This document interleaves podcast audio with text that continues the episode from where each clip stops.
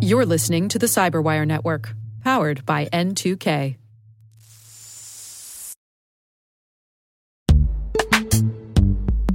This episode is brought to you by Palo Alto Networks, the leader in cybersecurity. As AI driven attacks increase, organizations can't afford to have network security that's stuck in the past. Discover how Palo Alto Networks can help you predict what's coming and proactively secure against it with a zero trust, AI powered network security platform built to secure whatever, whenever, wherever. To learn more, visit paloaltonetworks.com slash network security platform.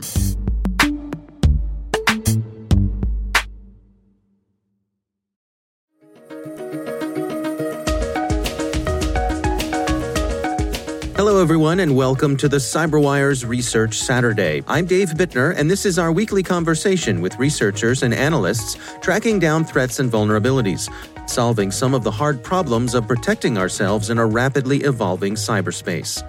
Thanks for joining us. So, the researchers initially found this because they were specifically looking for repositories which were mimicking legitimate repository names. That's Jen Miller Osborn. She's Deputy Director of Threat Intelligence with Palo Alto Network's Unit 42. The research we're discussing today is titled Attackers Cryptojacking Docker Images to Mine for Monero.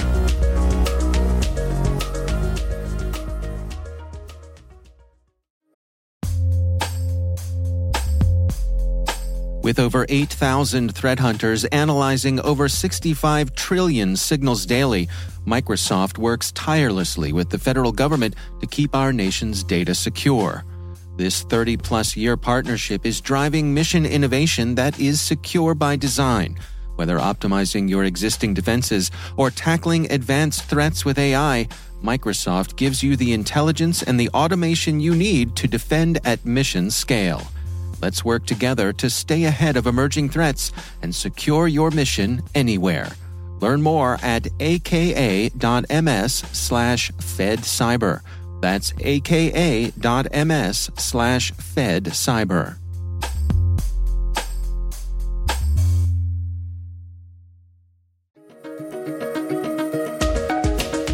So, for the, the account in particular that they found, you'll note that it begins with Azure. So, and then um, it had NQL appended to it, and then a random string of, num- of numbers. So, that was what initially kind of tipped off the researchers that there might be something worth looking at here because it wasn't a legitimate actual image, but it was definitely trying to pretend that it was one. And then when they actually pulled them down and ran them, they realized that they were installing um, coin mining software on the systems that they were installed on. So it was a cryptojacking attack, and they were just their goal was to trick users into thinking these were legitimate images. So when they downloaded them and ran them, they actually run the way they're supposed to, and nothing happens to let a user know that crypto mining software has been installed, right? It doesn't spike the CPU usage, it doesn't do anything in front of you. So, as far as someone who had downloaded it would be concerned, this would seem to work perfectly fine. There's no indication that there's something malicious going on.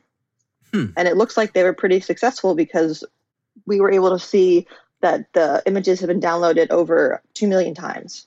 So wow. they, they fooled a lot of people.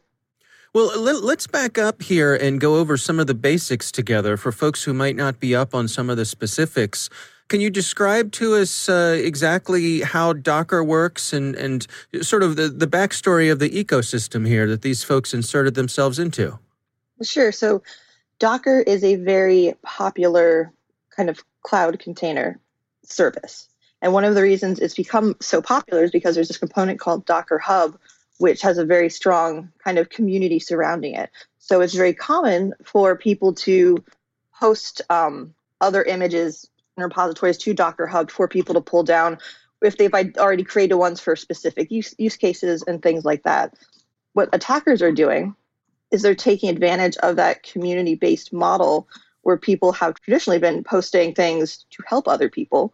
Well, now you have attackers inserting themselves into that and they're posting things that appear to be helpful, but in fact are actually installing crypto mining software.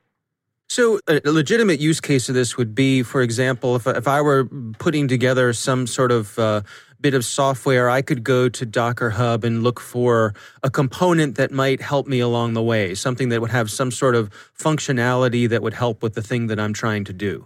Mm-hmm. Yep.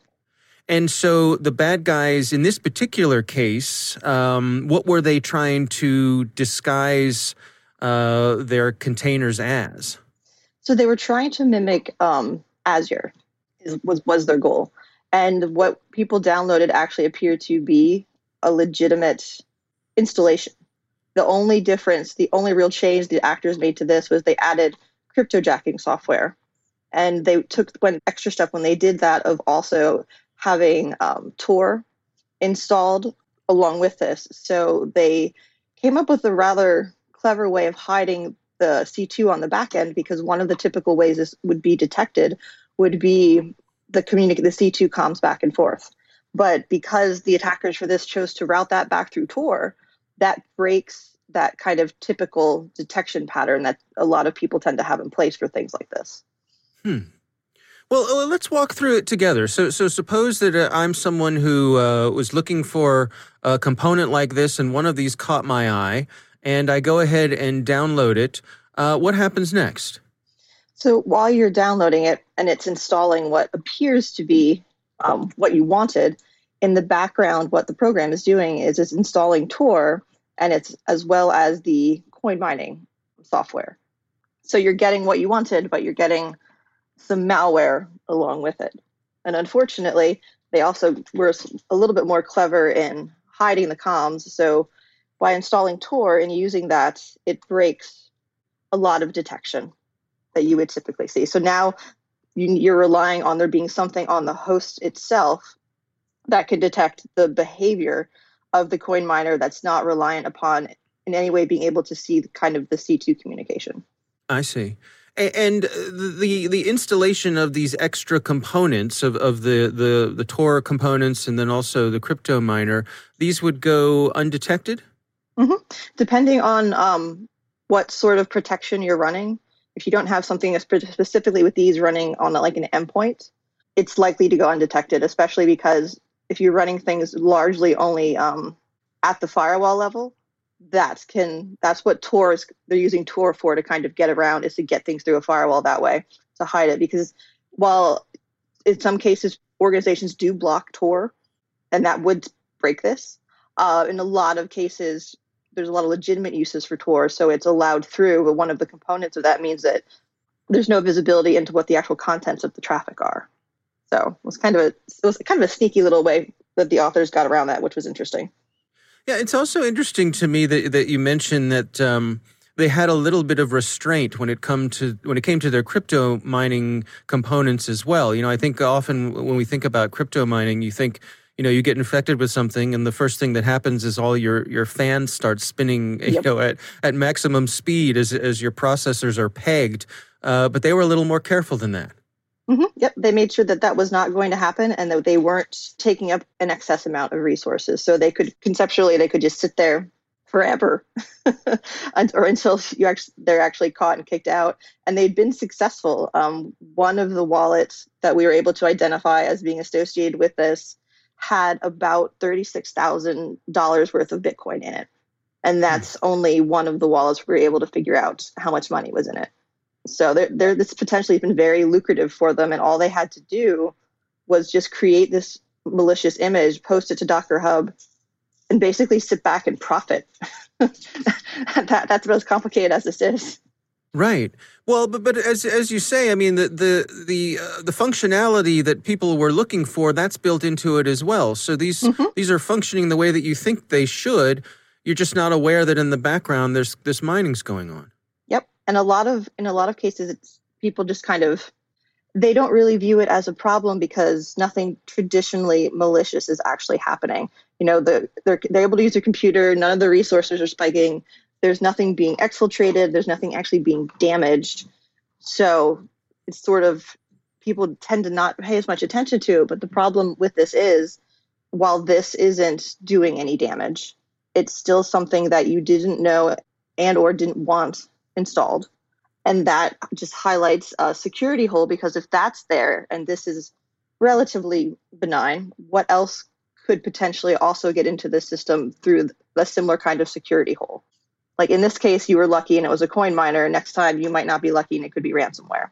So it's definitely right. something that people should pay attention to. And you all reached out to the folks who run the Docker Hub, and they've been quite responsive. Yep, they're absolutely great to work with. You know, it's it's they're in a difficult position as well, so they're super responsive when you bring anything to their attention to take things like this down. So, what are ways that folks can detect this sort of thing? Um, it's it's honestly it's relatively difficult. You need to have some sort of good threat signatures at a say a firewall or a next generation firewall, and then outside of that, you need to be running something that can look inside um, cloud containers basically and check them for malware or malicious behavior now with everyone kind of at home and everything shifting exclusively online, you know, that means that all different types of criminals are also going to shift in that direction looking for ways to make money. And this is one way where it was relatively simple. Um, and they were able to make quite a bit of money.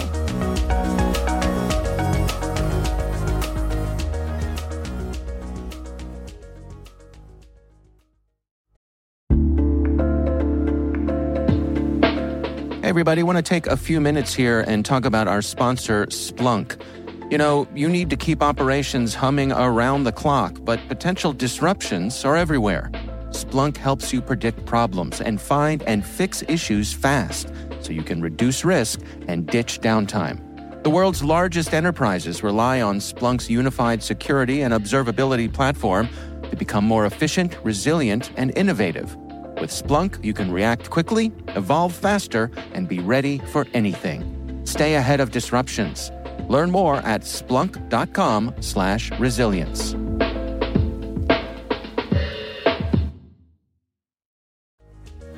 Our thanks to Jen Miller Osborn from Palo Alto Network's Unit 42 for joining us.